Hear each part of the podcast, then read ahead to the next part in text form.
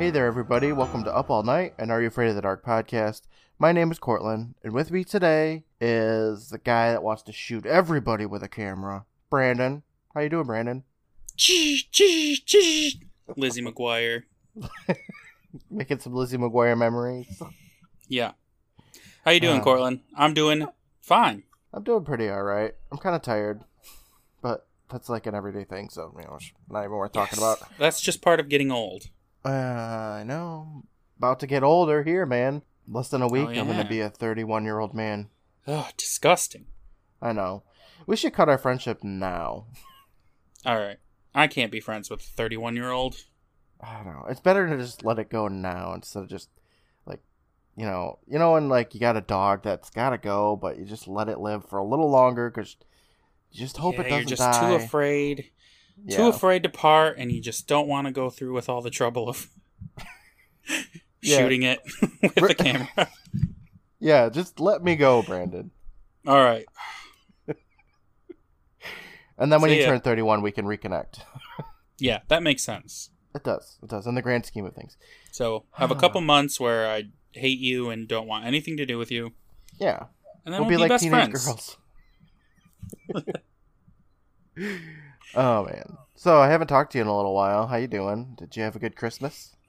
Yeah, it was nice and hot. Um, aren't there still like burning fires and stuff in Australia? Yep, we're still on fire. Uh, Guy Fieri didn't come and take you guys to Flavortown. Not enough. Oh, Need more flavor here, guy. oh, poor guy. He probably put a beetroot on that fucking burger and was like, "There you go, nice and wet, just like y'all like it." Now, Emeril. Emeril could come and bam this place into shape.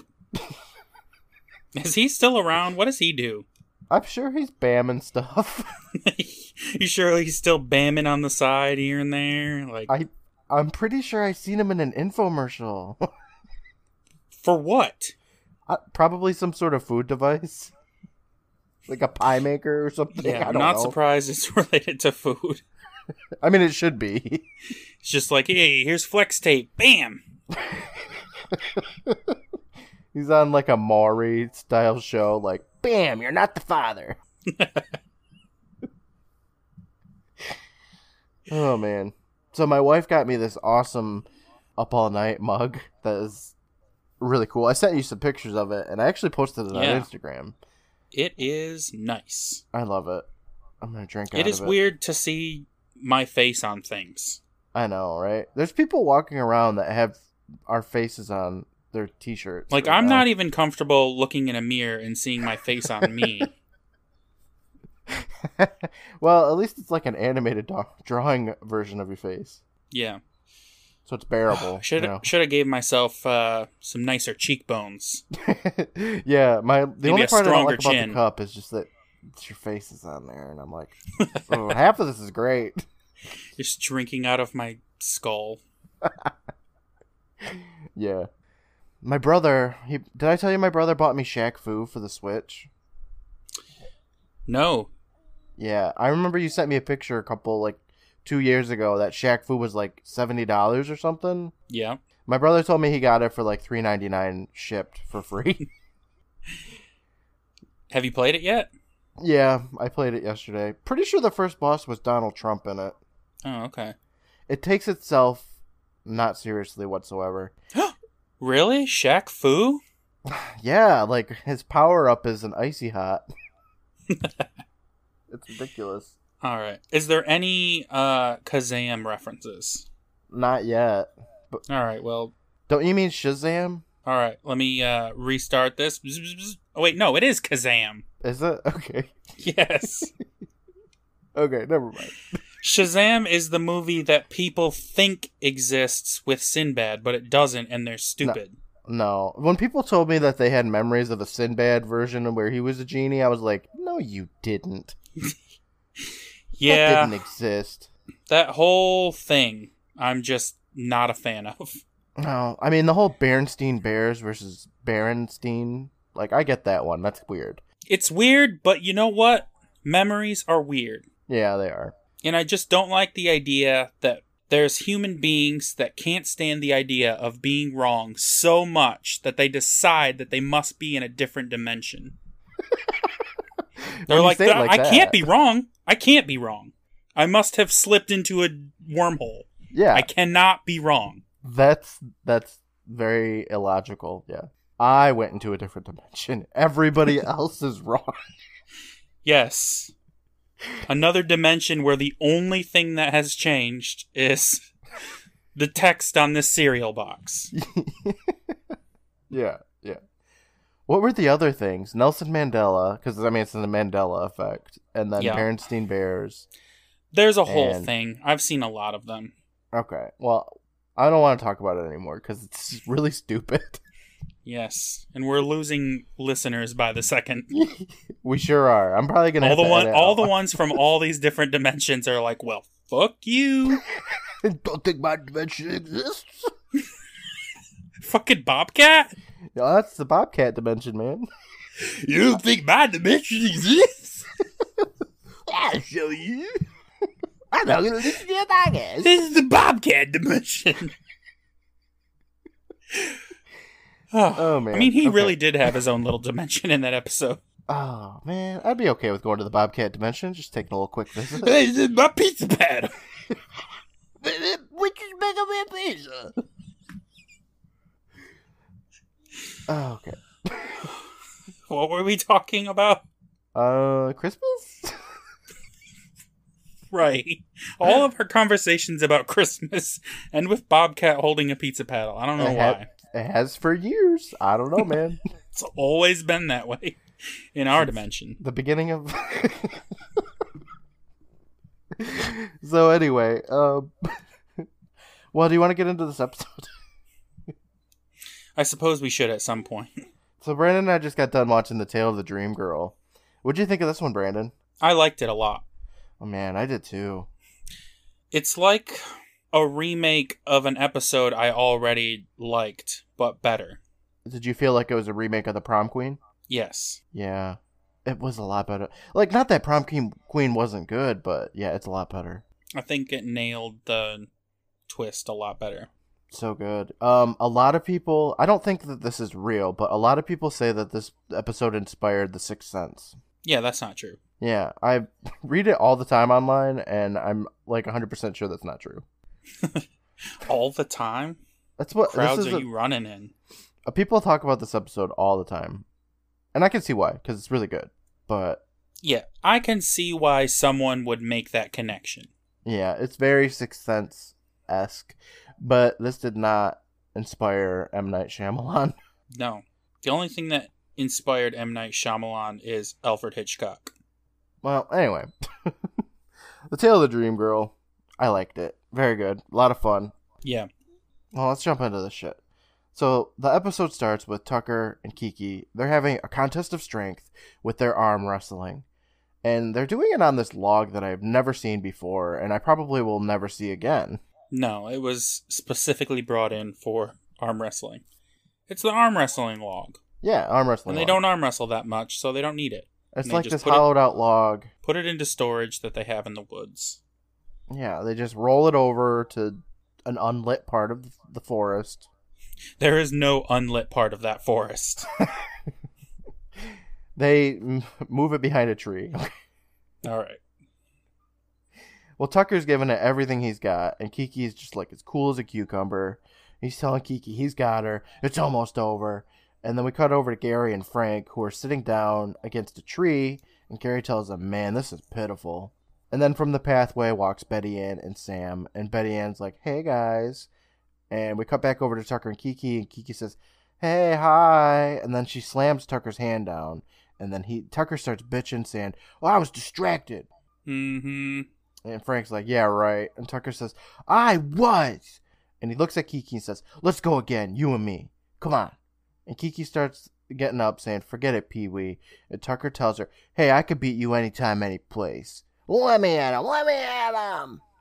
You can't say I can beat you anytime, any place if you just got beat. You Well, clearly he got can't. distracted, Brandon. Where were you? Were no, you distracted? he didn't. Betty Ann is a very distracting force of nature, okay? She is quite a distraction, but he lost. Okay, he wasn't gonna win. Kiki's got a fucking rock solid arm. I don't think any of them could take her on, honestly. We cut over to Betty Ann, who asks, What's going on? And then over to Frank and Gary, and Frank tells the girls that Tucker's mad because Kiki called him a runt. We cut over to Kiki, who apologizes to Tucker, and Tucker doesn't accept that apology. And he says, You're just scared because I'm going to beat you. And then Kiki gets sarcastic with saying, Yeah, that must be it. I'm scared. Does he really get that upset about being called a runt? Like, they call him Pipsqueak and short stuff and tiny and stuff all the time.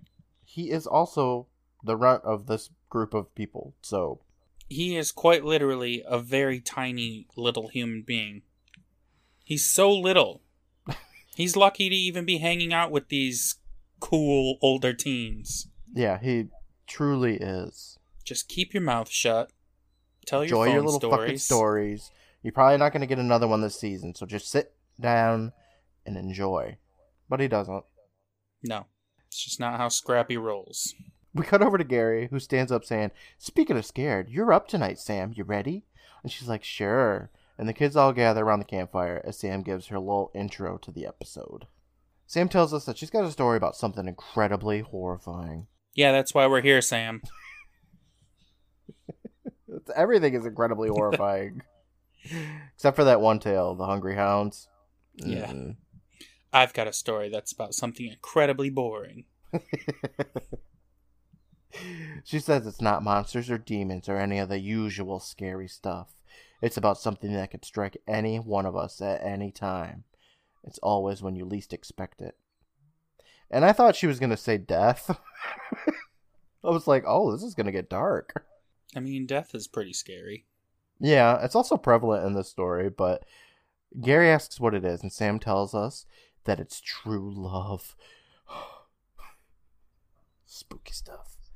Ah, This is almost as scary as first the telephone. telephones, now love. I can't handle this shit. I'm out of here. Kiki and Tucker give a little giggle, and Sam says, Come on, who says true love isn't scary? It can really hurt sometimes. Love is what people live for, and in my story, it's sort of what they die for. I know. It's not though in the story. Mm, they. She fell in love with a ring? I don't know. The kids all look intrigued, and Sam says, submitted for the approval of the Midnight Society. I call this story. The tale of the dream girl. The episode opens with some kid in like a worker onesie, like like a It's mechanic. a romper. Yeah. He's playing some bowling. He throws this ball down the lane as we get Sam's voiceover telling us that Johnny and Erica were brother and sister, and they were really close. Really close. Super close. Like, way too close. the guy then gets a strike and he celebrates, and some girl walks over to him and tells him, Come on, it's quarter after, and I've got a ton of homework. We gotta close up. And he tells the girl he just finished lubing the pin setter and he has to make sure it doesn't crash on him. She tells him, Yeah, right, you're just playing. And the guy winds up for another throw or whatever the bowling term is. Would it just be throw? Bowl? I guess so. I don't know. We get some more Sam voiceover telling us that the two siblings even worked at the same place, the Bolarama lanes. And while she's telling us, we get this like fun shot of the camera rolling down the lane and into the pins. And then we get he gets another strike. We get a close up of the kids. The first thing I noticed was that the casting job was great because I thought that they actually looked like brother and sister. The actors Yeah, themselves. they really do. But Johnny is played by a guy named Fab Filippo, who was in a lot of things, but nothing I really noticed, aside from a small role in Buffy the Vampire Slayer, the show, not the movie. hmm He's currently on a show called Save Me, but I don't know anything about it, but it's from this year, so good job. Still working. Yeah, Erica is played by Andrea Nemeth, whose most recent acting job was Heather in Scary Movie. So she hasn't been in much. It's like 20 years ago. Yeah, almost. Yep. 2000 is when Scary Movie came out. Yeah. She was also in The Odyssey. Remember that garbage? Oh, I'm sorry, it's not garbage, but yes, that hot garbage. yeah, I've seen it so many times that I just never want to see it again. And she was also the babysitter in Look Who's Talking Now. Ooh, that's my favorite Look Who's Talking movie. That's not the one with Roseanne Barr, right? No, that's the dogs. Oh God. Okay. Danny DeVito as Rocks. So Hey.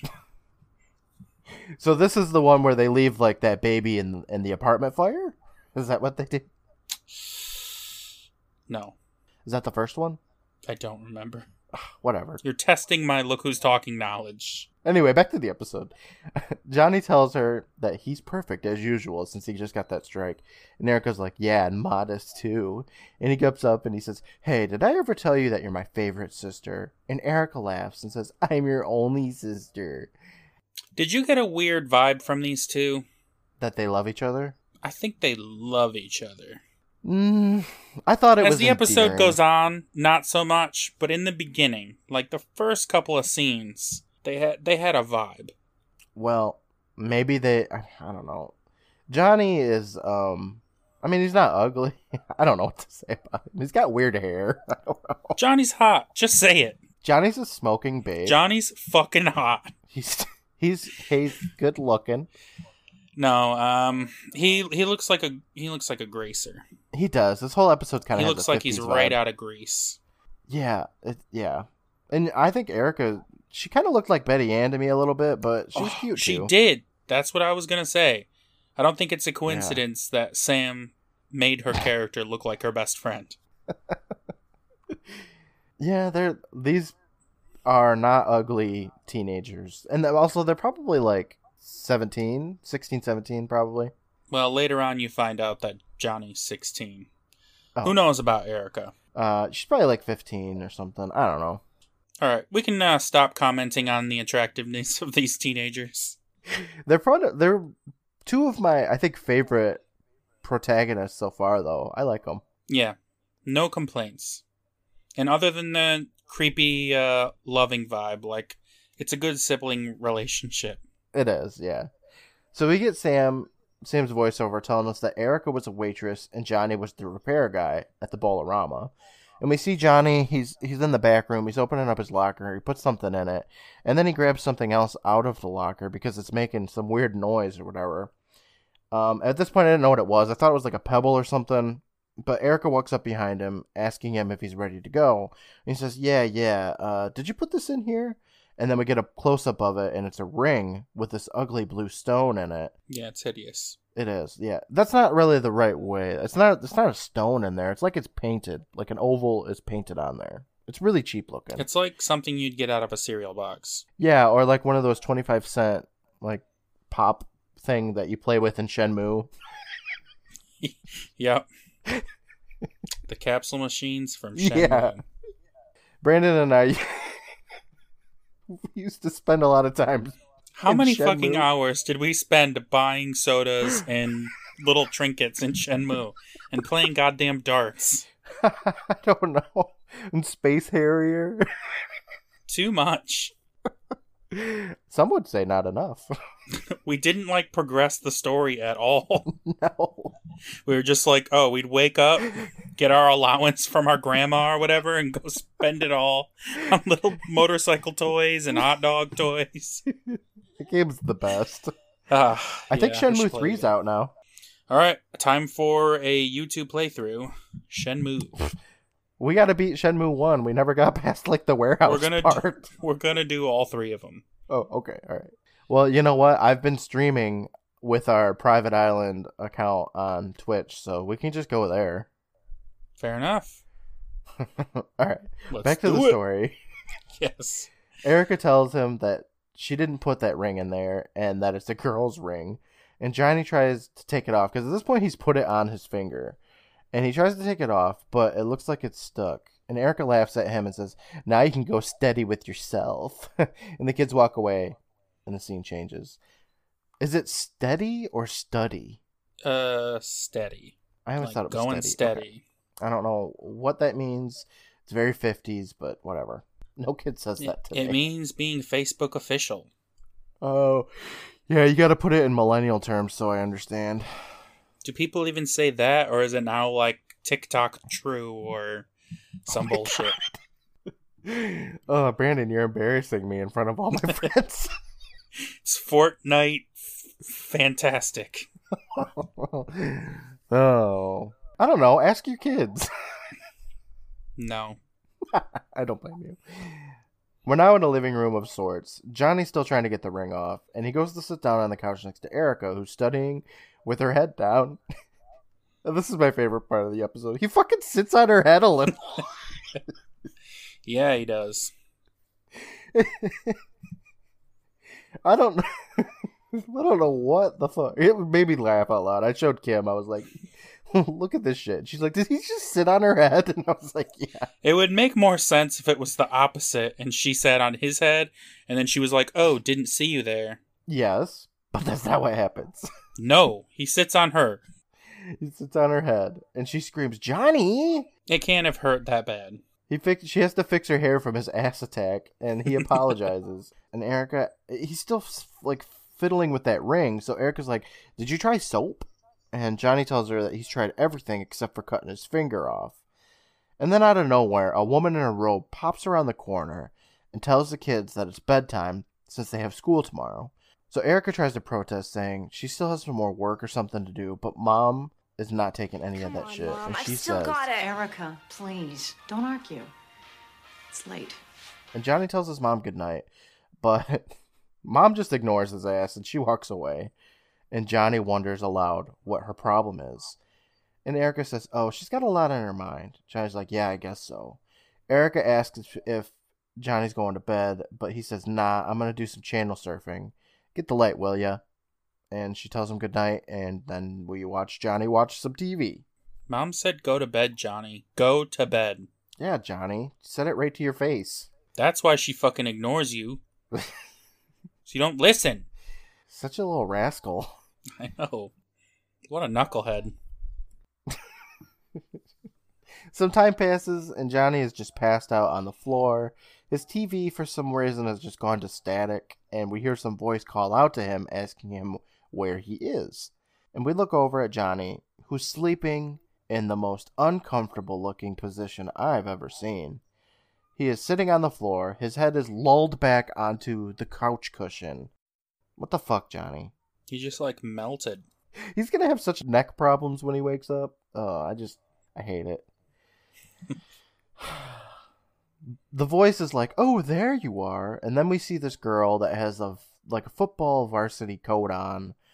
She got long hair. She walks in. She walks over to Johnny. She's telling him to wake up. The screen does this weird flashing effect as the girl gets closer and closer, and then she smooches him, which zaps Johnny awake. And of course, the girl isn't there anymore. Johnny looks around a little and then he laughs at himself. And he tries to get the ring off his finger some more. And then he lays back down and turns the TV off. I don't know how to describe the like lighting effect that happened. It was weird. No, Like they like they took we'll a flashlight. clip of it. I'm sure we will because we can just alter the smooch into like a house explosion or something. But we switch scenes and now we're at like a lunchroom or something. It ends up being the food area of this bowling alley that they The work at. cafeteria. Yeah, this incredibly fat man is there, and he's asking Erica for a cola because she's the waitress, and he tells her he's living a charmed life because he just closed out another month without having to hire another maintenance guy. We haven't had a breakdown in four months, and the longer this goes on without having to hire somebody, the better the book looks and the better he looks. And he says, Life is sweet. Um, I don't like this man at all. he tells Erica thanks and he grabs his cola and he walks away. And then we look at Johnny for a moment, who gets up and he sits on the booth saying, Yeah, thanks to me. And Erica asks him what he's doing here. And he says, What? Why can't I come out here? And Erica stutters out for a moment, saying, Uh, he'll pitch a fit if you get grease and everything. and Johnny tells her, Well, good. At least he'll know I'm around. Who does he think keeps this place running anyway? And Erica tells him not to worry about it. But he says, Erica, I can't do it all myself. I swear if, if he doesn't. And then he stops because he's turned around to look at something.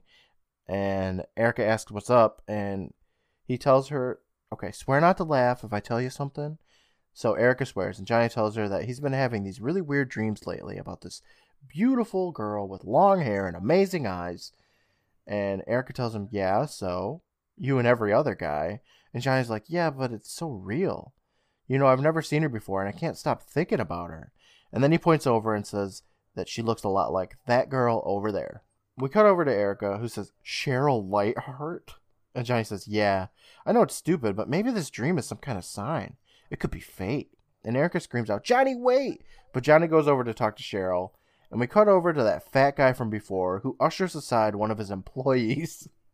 So he's the fat guy's asking what's the matter to this group of three girls. Cheryl's in the middle, and one of the girls pushes up her bowling shoes and she says, I said a size six, not a size nine. What are your eyes upside down or something? and the other girls laugh.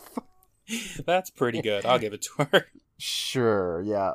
The guy takes the shoes, and from behind Cheryl walks Johnny, who says, Hi, Cheryl. Uh, you don't know me, and I don't know how to say this, but. And Cheryl gets this disgusting look on her face. It's it's so funny. Yeah, she's pretty. She is disgusted. She's just mortified. yeah. And she slowly looks behind her and she looks at Johnny. She laughs a little and turns to her friends and asks if anyone heard someone talking to her. And the girls say, I don't see anyone. Must be your imagination. And they laugh and they walk away. And the fat manager dude, he says, Must be nice being so perfect. And Johnny starts to try to defend these girls, but the fat guy just walks away. And we look over at Erica, who looks disappointed, and it reminded me of Mariah from The Tale of the Dark Dragon. uh, she loves him, but she doesn't love him that much. She's not a stalker. Ooh. True, true, yes. so this whole Cheryl Lightheart thing is just a big load of nothing. It is. Yeah. The fact that she looks like the girl from his dreams just is nothing. No, I'm pretty sure it's not the same girl either. No, it's not the same girl. It's not. It's not anything. It's not her sister. It's not anything. It's just trying to like give you the. I don't know. It's trying to make the the overall twist of this episode more impactful. Yeah, it's setting up, but it's nothing. No, it's not. It doesn't come up again. I don't think. I don't think we hear the name Cheryl Lightheart again. No, and good because that's a really fake sounding name. It really is. We cut over to Johnny, and he's in the back room or whatever, the bowling alley. He's working on something. He feebly attempts to use a wrench on something in a vice grip or whatever, and then he gets upset and he just throws the wrench down. And he sighs and he walks over to his locker.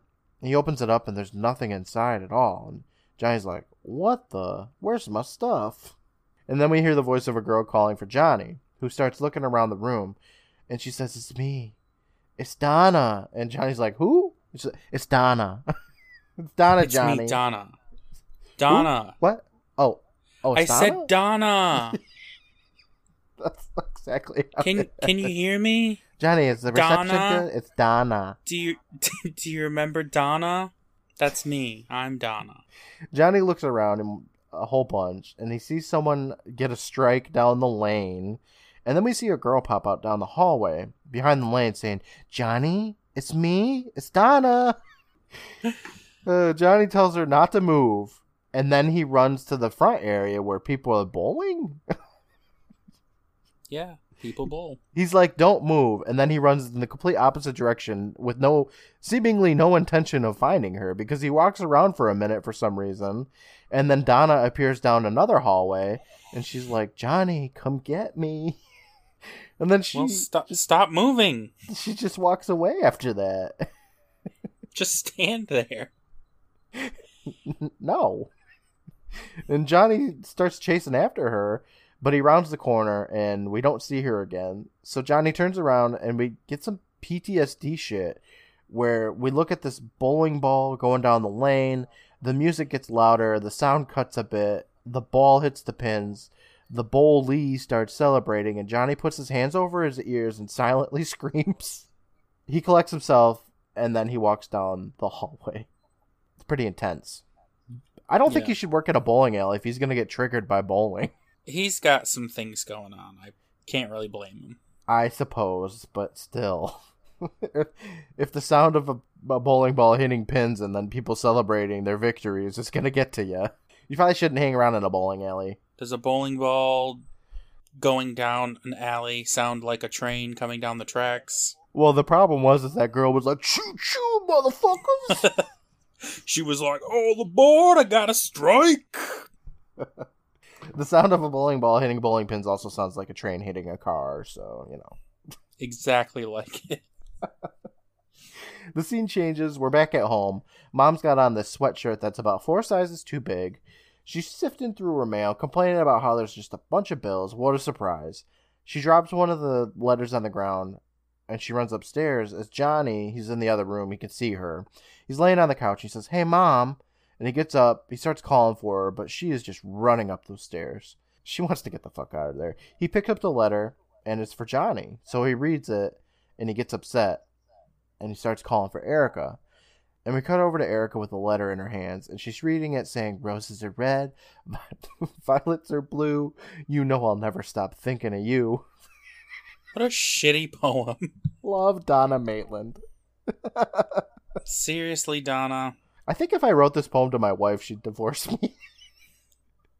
When did the roses are red, violets are blue thing become just a total cliche? Because at some Hmm. point, someone wrote that, and that was like fucking just the bomb. yeah, I don't, I don't know. I've never looked it up before, actually. I forget that roses are red, violets are blue. Or it was a thing, unless I'm on the boots too big um subreddit. The roses are red, violets are blue is to poetry the way starting a rap with "My name is blank and I'm here to say." yes, I it's agree. like just I wouldn't be surprised if that happens in an episode of Are You Afraid of the Dark? "My name is Tucker and I'm here to say." Erica asks where he got this letter, and Johnny tells her it's the girl from his dreams. And Erica continues reading, and it tells Johnny that she wants to meet him at, at the bowl around the snack bar at midnight. And then Erica informs us that that's after closing. So then she asks Johnny if he's going to go, and Johnny's like, I don't know. He guesses he should, but he's got a weird feeling about it. But he's like, Erica, you got to see this girl. She's beautiful. There's just something about her. Gorgeous. I gotta find out who she is. So Erica hands him the letter and he smiles.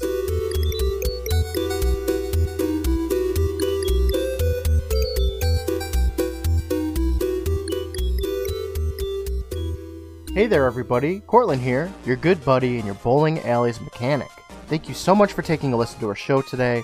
We always appreciate you tuning in and laughing with us every week. If you just can't get enough Up All Night, you should check out our Patreon. We release our episodes early there once we're done editing. We also have some bonus episodes available, such as Are You Afraid of the Dark book readings and outtakes for our episodes. You can join at any tier today and you'll be sent an Up All Night sticker. We have three tiers available, each with their own rewards, so check out patreon.com slash private island and become a patron today. I'd like to thank our current patrons, the Golden Boss Bryce and Kathy, the Silver Goth Brett, and the Bronze Beth Angela. Thank you so much, everyone. Brandon and I greatly appreciate it. Brandon and I have a lot more content we share than just the podcast.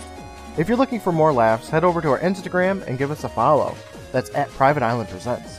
We create hilarious GIFs, memes, videos, character bios, and so much more. We have months and months of content, and I'd love for you to take a look. We're also on Twitter, so follow us there at PRVT Island. For a quick link to all of our socials, including our Facebook group, merch store, YouTube, and Patreon, there's links available in the episode description, so take a look. We will be recording our season 3 wrap up episode this Friday, January 24th. So if you have any questions or stories for us that you'd like us to answer or share for the podcast, please get them in. You can send them to us on any of our social media accounts or through email. That's at privateislandpresents at gmail.com. We've already gotten some awesome questions and stories, but we would always love some more. If you're enjoying the show, please be sure to subscribe on Apple Podcasts, Spotify, Castbox, Podcast Addict, or whatever app you're listening through. You can leave us a review if you'd like, and be sure to tell somebody about the show. Word of mouth is the best, and everyone wins with Are You Afraid of the Dark? I'd like to take a moment to thank the Benevolent Badger for his work on the music for our show, aside from this theme, Navi Customizer from Mega Man Battle Network 6, composed by Yoshino Aoki. I'd also like to thank Brandon for his work on the art. Now I'm going to play the promo to one of my personal favorite podcasts, that's Three Spooked Girls. This podcast has two episodes a week and covers topics from Charles Manson to zombies, the Golden State Killer to fairies. So take a listen. Hey guys, my name is Tara. And my name is Jessica, and together we co host the podcast Three Spooked Girls. If you love the paranormal, or murder. Join us every Monday as we tell our listeners about a new spooky tale or true crime case. We'll have a special drink recipe each episode picked out by me for you to enjoy while we scare the hell out of you. You can find us on Apple Podcasts, Podbean, Spotify, Stitcher, or wherever the hell else you listen to podcasts. Come hang out with us and get your spooky on.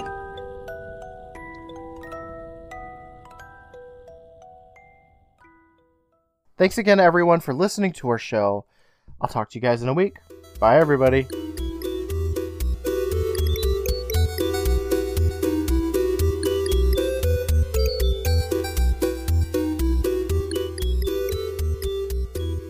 We switch scenes to another scene, and Johnny's in his back room again. He's checking his hair, his clothes, and he's looking fresh. And he looks at the clock. It tells us it's eleven fifty-five. So he moves to the main room of the bowling alley, and we see this lady. She's cleaning behind the counter. There's another guy who looks like some sort of fry cook, and there's two other people sitting at the bar, and they all look very old-fashioned. Yeah, it's a bit weird. It's yeah, it is. Like the fry cook and the waitress look like they're from the 50s, and the old couple look like they're from the 20s. Yeah. It's like the exact same grouping as the people in The Tale of the Whispering Walls. Yep, I agree.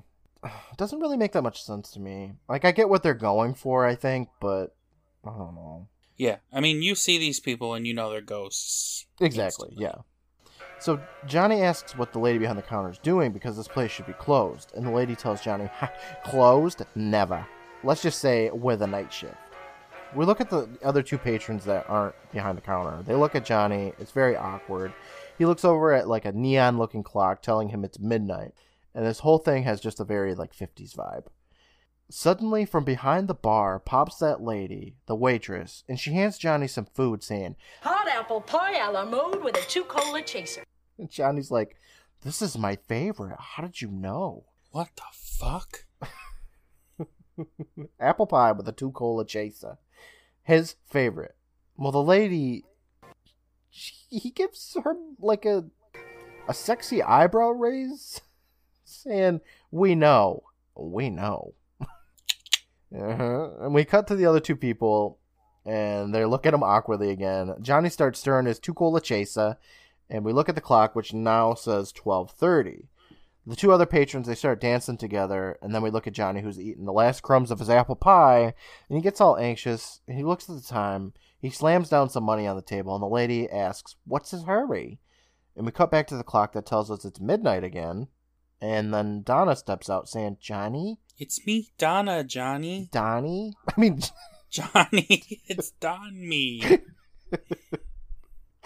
I looked up this girl. She's not even really worth saying because she's only been in like two things, but Yeah, she's barely a person.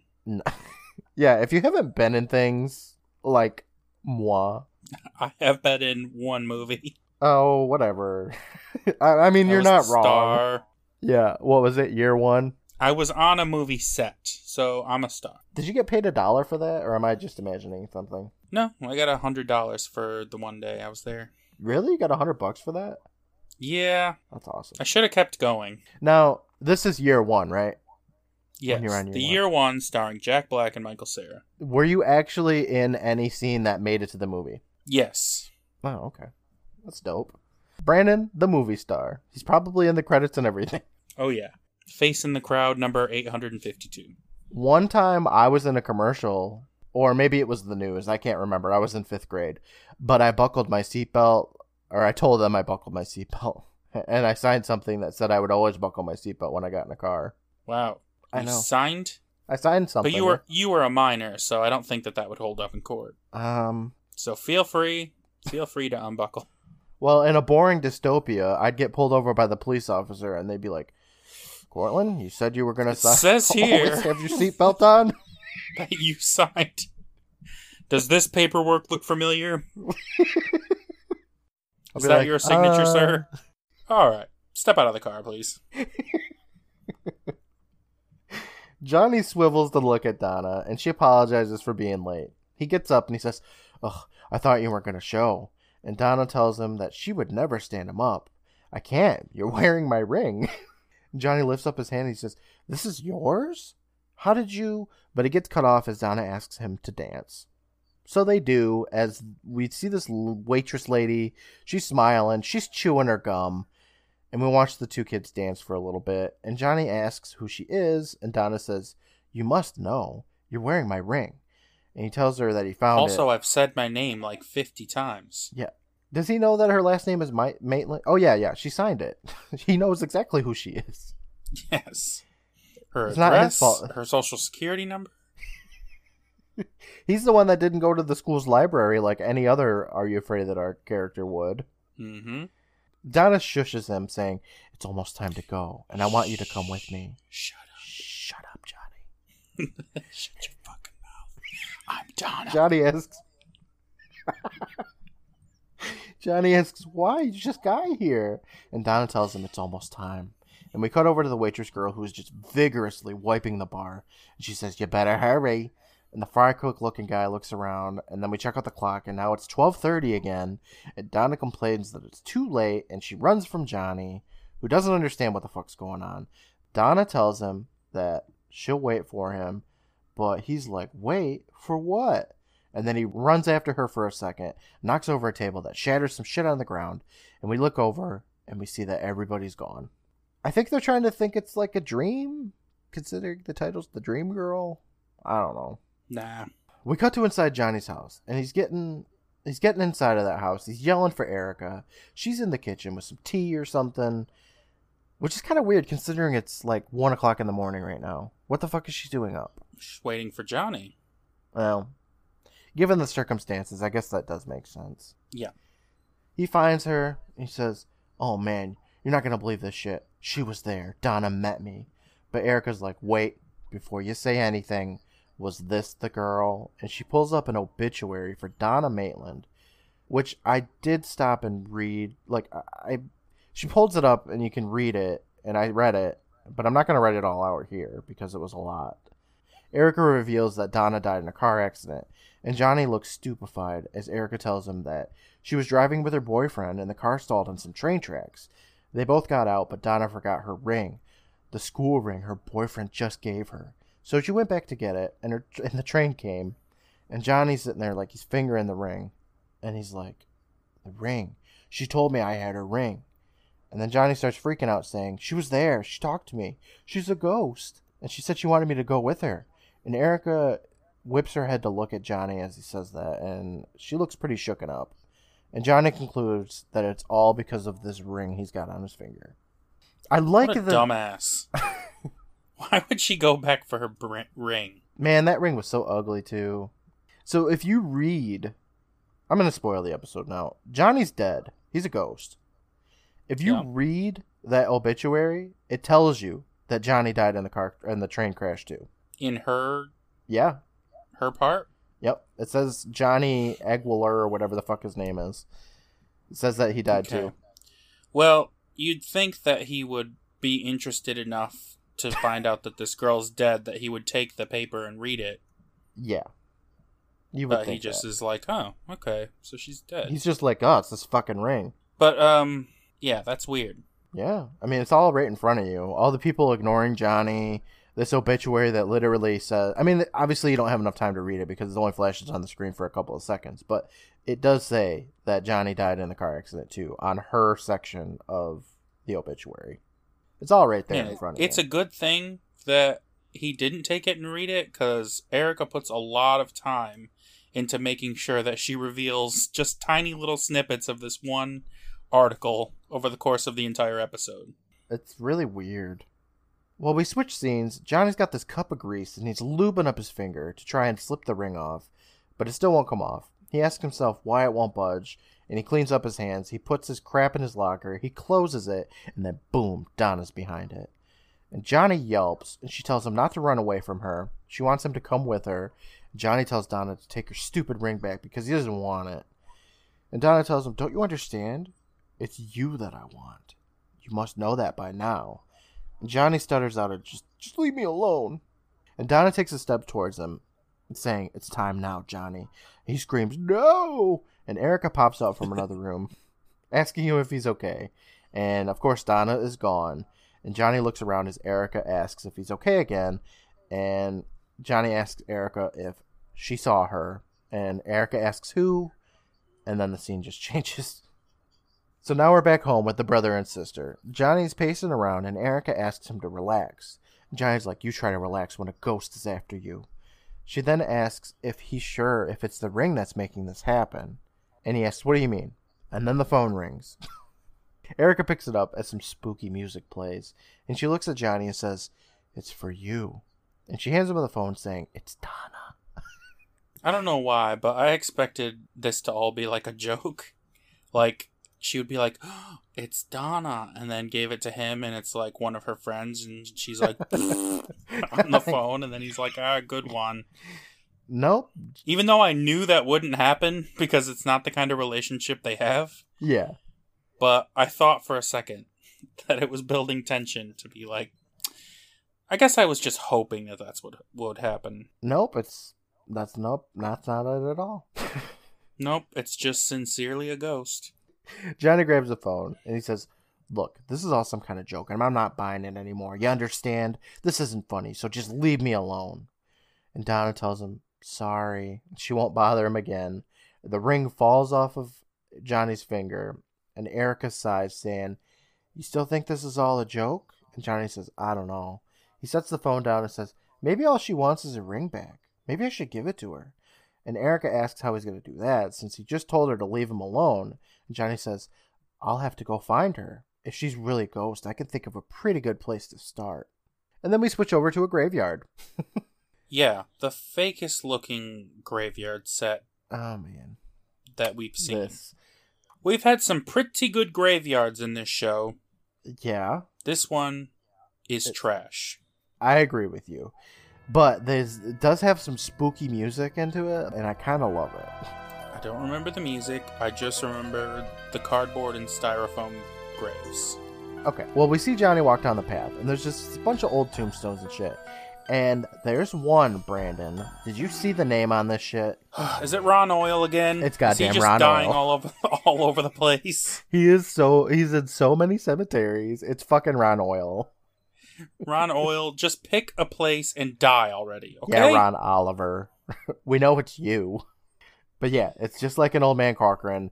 Probably like in uh fucking Dream Machine and who knows? It could be all the way back in from Prom Queen. We don't know. Yeah, I wasn't paying enough attention. It didn't the stupid name didn't strike me until until old man Corcoran. Corcoran. I think I said that, yeah. I said it right. Cor- Corcoran? Yeah. Cork Corcoran. Yeah. Yeah. He steps around and then he falls over because he gets scared by Erica's lantern. And he asks her if she found anything. And she didn't. And Johnny hasn't either. And we look down at a tombstone on the ground. It's covered in leaves. And Johnny brushes some of the leaves aside. And it's fucking Donna's gravestone. Johnny says, Look at this. Donna Maitland. This is it. This is her grave. And Erica asks if he's sure. And Johnny's like, Well, yeah, look at it. How many other Donna Maitlands could there be? And Erica says, Well, yeah, I guess, but how did you know it would be right there? And Johnny starts saying, I didn't. I, I just. But Erica cuts in saying, Happened to wander away from me and get lost and trip right over it. And the two siblings look at each other for a few seconds, and Johnny asks what she's talking about. And Erica gets down next to him. She sighs, and she says, You knew exactly where she was buried, Johnny. Why do you think that is? And Johnny says, He doesn't know. I don't know what you're talking about. And Erica Yeah, says, Get off his ass, Erica. For real? You're being very accusatory, Erica. It's not befitting of you of your character. And Erica says, Maybe you've been here before. Did you ever think of that? Johnny starts getting uh, upset at this point. He's like, Yeah. he's, he's saying, Why would I be here? It's a fucking cemetery. It's, it's fake. Why would I go to a fake cemetery, Erica? Yeah, I'm not coming to see Ron Oil. Now Erica starts getting upset and she says, Why don't you tell me, Johnny? You remember what happened. The car stalled on the tracks, right? And we see Johnny, he looks at Donna's grave, he's saying, No. As Erica continues, Donna got out of the car, but she forgot her ring, her school ring. She went running back for it. And Johnny has some more PTSD, and we hear Donna scream, and Johnny yells, Donna! I said that, I said that like Don Knotts. And then he falls down and he's like, no, Donna. Erica moves back over to him and asks him what happened next. Johnny says, I turned back. I tried to push her out of the way, but it was too late. And he reaches down and he brushes the rest of the leaves off the tombstone. And it has John and Jelly's name on it too. And then it also says, Together eternally. Johnny's like, It's me, isn't it? And Erica says, I'm afraid so. He pulls out the obituary article from before, and she shows Johnny. She shows Johnny the other half that was folded over, and it's got his picture on it too, revealing that they were both killed in the train crash. Even though, like I said before, This the original the page that she showed has Johnny's name in it, that he died too. The third part of the article. She shows it to him once, Mhm. and then unfolds it a little bit to show the headline, and now unfolds it another time to show his part of the obituary. She's got this fucking article like origami so that she can pull little strips of it off to show him a tiny little bit more of the story at a time. Do you think that this is like kind of mean? like at this point, In what way? why didn't like he says this too? But like, why didn't she just tell him in the first place? Because she just wants her brother. And she just wants it to be like nothing happened. Yeah, I suppose. Johnny looks at the picture for a minute and he says, "So that means that." And then the two have like a moment where before Johnny gets up, demanding to know why she didn't tell him in the first place. And Erica gets up saying, "Because you didn't remember. You just came back from the accident as if nothing had happened." Johnny, I was the only one who could see you, and for some really weird reason, you didn't remember the accident. You didn't even know you were. And Johnny finishes, dead. Johnny says, Well, no wonder mom's so bummed all the time. And Erica laughs and she says, Don't make jokes. And Johnny asks what he's supposed to do. And Erica tells him, Now that you know everything, it's going to be okay. We can still be a family and go on living, and everything will be fine. Go on living. Too Yeah. soon, Erica. For real? But I gotta say, her thing about like just going on and having a time with family and friends or whatever, that's what I've been saying all the time with these ghosts. Yeah. Because they can interact with living people and they can watch TV and go to work. So, like, what does being dead even matter at that point? Well, Like, you are you are your consciousness in your brain. You're not your meat sack of a body. yeah. So if he if his consciousness is still there, then for all intents and purposes, he's alive. like when he bowled at the beginning, was that just like an invisible thing lifting up the ball and throwing it down the alley? Did that not happen at all? When the manager guy's like, "Oh, everything's going super great here. Everything's fixing itself." Like, I'm glad your brother's dead. Now I ain't gotta pay no one. does that mean that he is actually fixing things, or is it just a coincidence? no, I think he's fixing things. He's working and not getting paid. Okay. I don't know why Johnny doesn't notice that he's not getting paid. Yeah, right. What a weird world they live in, where ghosts are real and they can just alter things and not get paid for their services. I also find it odd that their mother wouldn't mention Johnny being dead even once around him. Like to Erica. Like, Yeah. hey, it It's true. sucks that Johnny died. And Johnny would be like, what the fuck? Just eating his Cheerios? What's this about Johnny dying? Or you know have him like watch her just crying it's only been like four months uh, uh, allegedly so hmm just uh, being in these bouts of despair that her son died because he seems like a pretty good kid too you know not that like a Yeah, he'd bad kid like- dying would Mom, I heard you last night screaming, why, Johnny, why? And I just. I don't. Like, I know my last report card wasn't great or nothing, but but come on. I promise I'll go to bed on time today. i'll stop sleeping in front of the static tv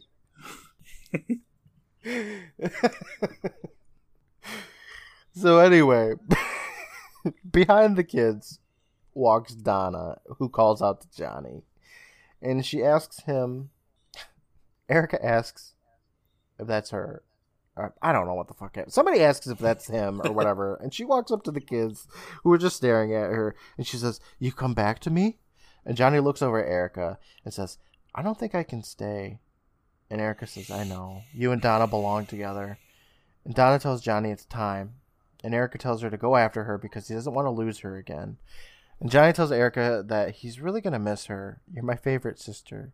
And she laughs, saying, You're my I'm your only sister. And the brother and sister they hug. Erica says goodbye and that she loves him, and Johnny loves her too. Erica cries some more. I mean, I say this like It's a really Erica cries some more, but it's super sweet. Yeah, I was like, oh my gosh, this is this is It's really emotional. amazing for. I mean, just a kids show. It, it was great, really well acted, and just very emotional. Beautiful scene. Um, Yeah. Well done. Johnny steps back to look at her and then looks over at Donna, who nods, and he hands Erica the ring. He gives her a smooch on the cheek and he walks over to Donna. Some beautiful jazzy music starts playing as Johnny smooches Donna. Steamy music. So good, yeah. He smooches Donna on the lips. Uh, yeah. He walks with her to like this glowing light as Erica is left behind. She watches on, and we get Sam's voiceover saying Erica was always going to miss Johnny, but it made her feel better to know that she was happy at last with the girl of his dreams. And we cut back to the campfire, and Sam says, "The end." Yeah. Yeah, it was a good episode. It was good. And I knew something was going on, but I didn't really I didn't predict it in the way that I did Prom Queen. Even though it's very Mhm. similar, I think it really nailed the whole thing, the setup and the reveal a lot Yeah. better. It was really good. I mean, unfortunately, this is one of the episodes that I didn't remember watching growing up. I'm pretty sure I'd seen it before, but I didn't remember it.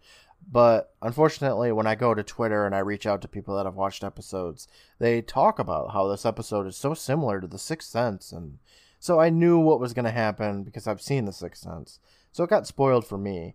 Um, I think I probably would have picked up on it now as an adult what they were going for with the people ignoring him and stuff like that because I have Yeah. seen The Sixth Sense, or and I've thought about you know stories that are like this. Yeah. I can't remember what now that I thought was going to be the twist, but the whole scene with him being ignored by his boss and those girls, like I knew something was happening then, Yeah, but I didn't. Maybe I was overthinking it because I thought maybe he was starting to like disappear from existence, oh, kind of like I don't know, like Erica wouldn't be able to see him, and then he's like, "Oh, hey, I'm a person, I'm here," but nobody could see him. Yeah, I was Uh-huh. overthinking it a bit. I can I see what you're talking about. I mean, it, it's hard to say too because, like I said, his his mechanicking stuff goes on, so he's still fixing shit. He's still bowling like a real person. The only like evidence you have that he's a ghost is people are ignoring him, except for Erica. Yeah, Um, I do like the scene with the mom where she's got all the letters and stuff, and then she runs up the fucking stairs. I think what happened is that she did see the letter addressed to Johnny from Donna, and it freaked her the fuck out. So she dropped that shit and ran up the stairs to go like ball her eyes out or something. yeah. It just made it all fresh in her mind again. Yeah, Like, was that that letter was sent by Ghost Donna? I guess so. yeah, Okay, so Donna can like write letters and shit too. yeah, and mail so them. it seems it seems she can lick like, a stamp. It seems it seems like Don like Johnny could have just continued quote unquote living on Earth if he had just like ignored Donna because like the ring fell off and Donna was like, all right, I'll leave you alone. Yeah. So it seems like he could have just chose to work for free and live in the house and watch TV. Yeah, he could So- just essentially haunt Erica for the, the remainder of eternity.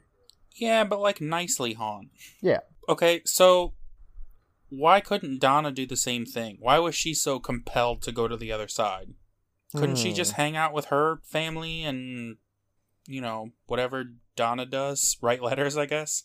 Maybe she doesn't like apple pie a la mode with a two cola chaser. I don't know. I mean, who would? She maybe she just doesn't feel satisfied with being a ghost. She probably didn't have anybody that could see her too. I mean, unless Erica can see all ghosts, but I doubt that. Yeah. I mean, I guess that could get a little lonely, Yeah. but I don't know. I don't know. It turns out I don't know about the afterlife. Well, Sorry, I don't have all the answers, Courtland. uh, it's unfortunate. I got questions. So back at the Midnight Society, Gary says, "Good one, Sam," and Kiki nods as Tucker says, "Cool. You're a ghost and you don't know it." And Kiki then says, Yeah, you're a runt and you don't even know it. And Tucker screams out, I'll show you who's a runt. And the two kids get up and they run away. They go down the path. The other kids get up as Gary dumps the water on the fire, declaring the meeting of the Midnight Society closed. He catches up to Sam and they walk down the path. And that's the end of the episode. Hmm. What do you think the moral of the story is? Because I'm going to probably go with Don't Trust Ghosts. I mean, every episode that involves ghosts, that's the moral. Ghosts aren't good. They try to put rings on you that you can't get off, like some sort of Chinese torture device. Even like ghosts that are nice, don't trust them. No. Donna wants to break up. She was jealous of that brother sister relationship. She's like, uh uh not on my watch. Yes, come die, please. The newspaper article did say like that they had been together since they were little and they were had been inseparable for like the last 6 years or something. You know what we didn't talk about though that I just remembered? Why were What? they buried together? Yeah, I had the same thought. like are they just stacked up on top of each other? I guess the family's just like, ah, I don't know, the train smashed them together, so just they scraped a little Donna here, A little Ricky over there, or I mean a little Johnny. Uh, that's gross. Do you think they were in the same co- like casket then, or do you really think that they were just like stacked up vertically? vertically. like, like, I mean,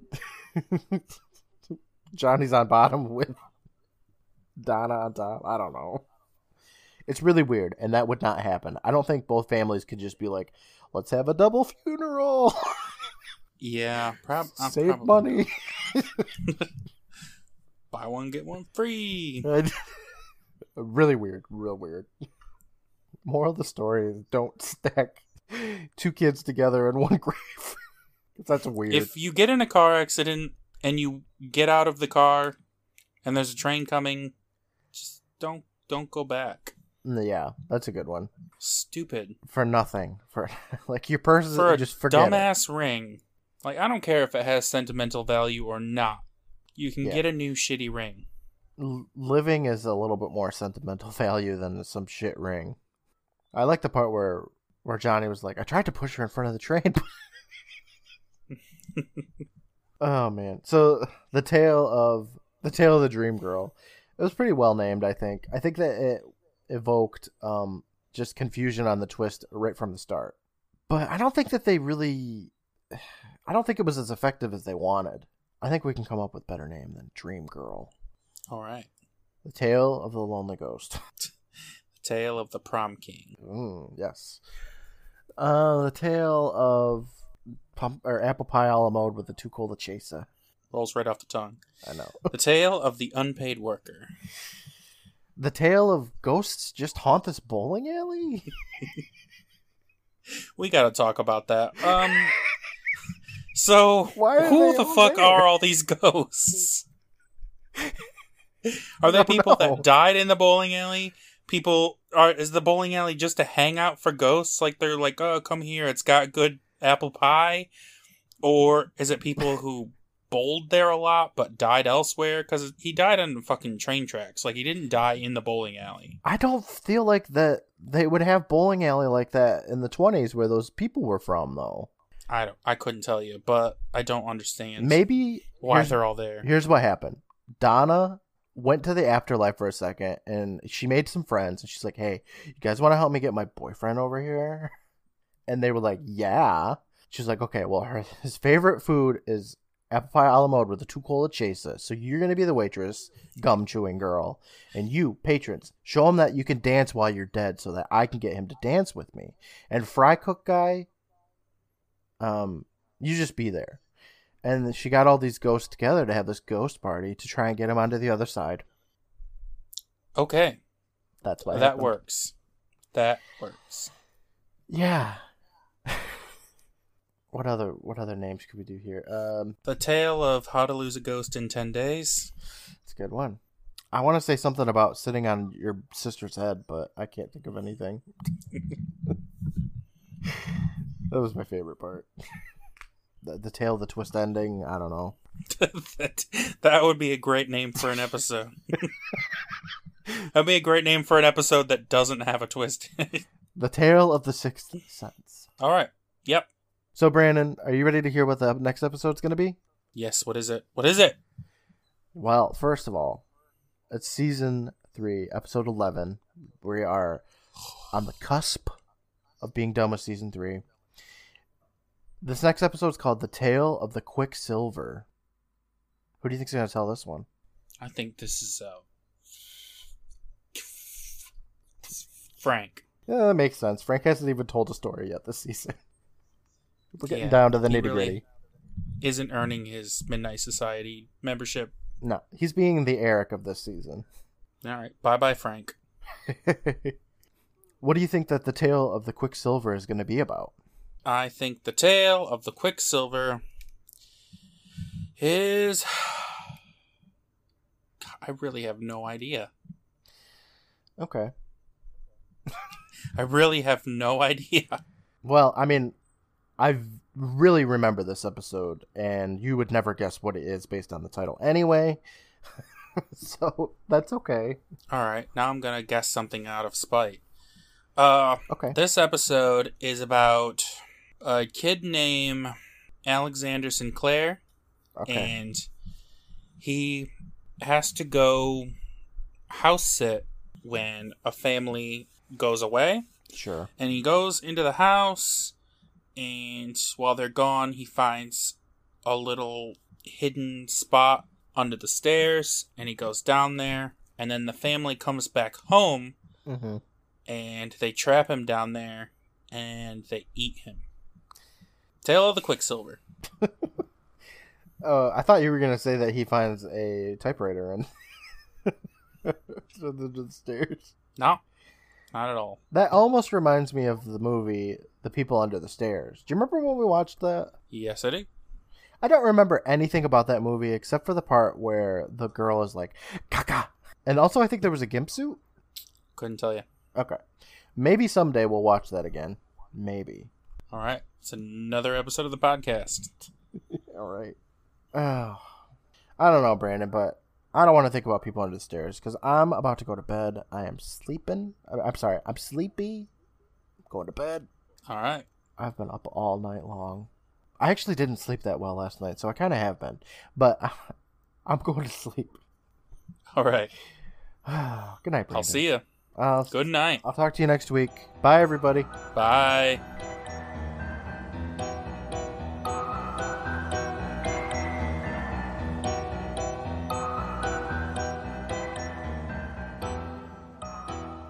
Erica, please.